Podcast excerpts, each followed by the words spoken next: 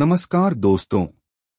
मैं आपका होस्ट फरीदकोट ज़िले के जैतो मंडी से डॉक्टर गिरीश मित्तल।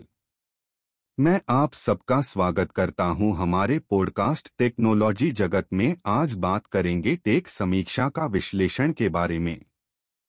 टेक समीक्षा आज के समय में एक बहुत अहम मुद्दा बन गया है, क्योंकि इसके माध्यम से हम अपनों पसंद के उत्पादों की समीक्षा जान सकते हैं।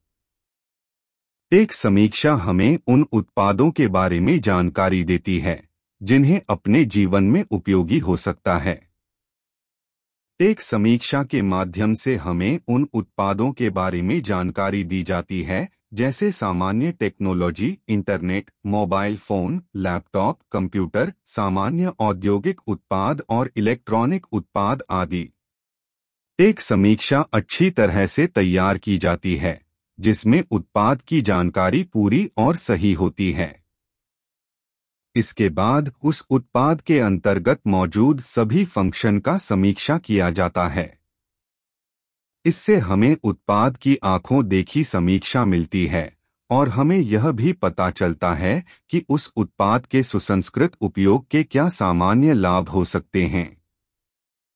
इससे हमें यह भी पता चलता है कि उस उत्पाद का मूल्य कितना होगा।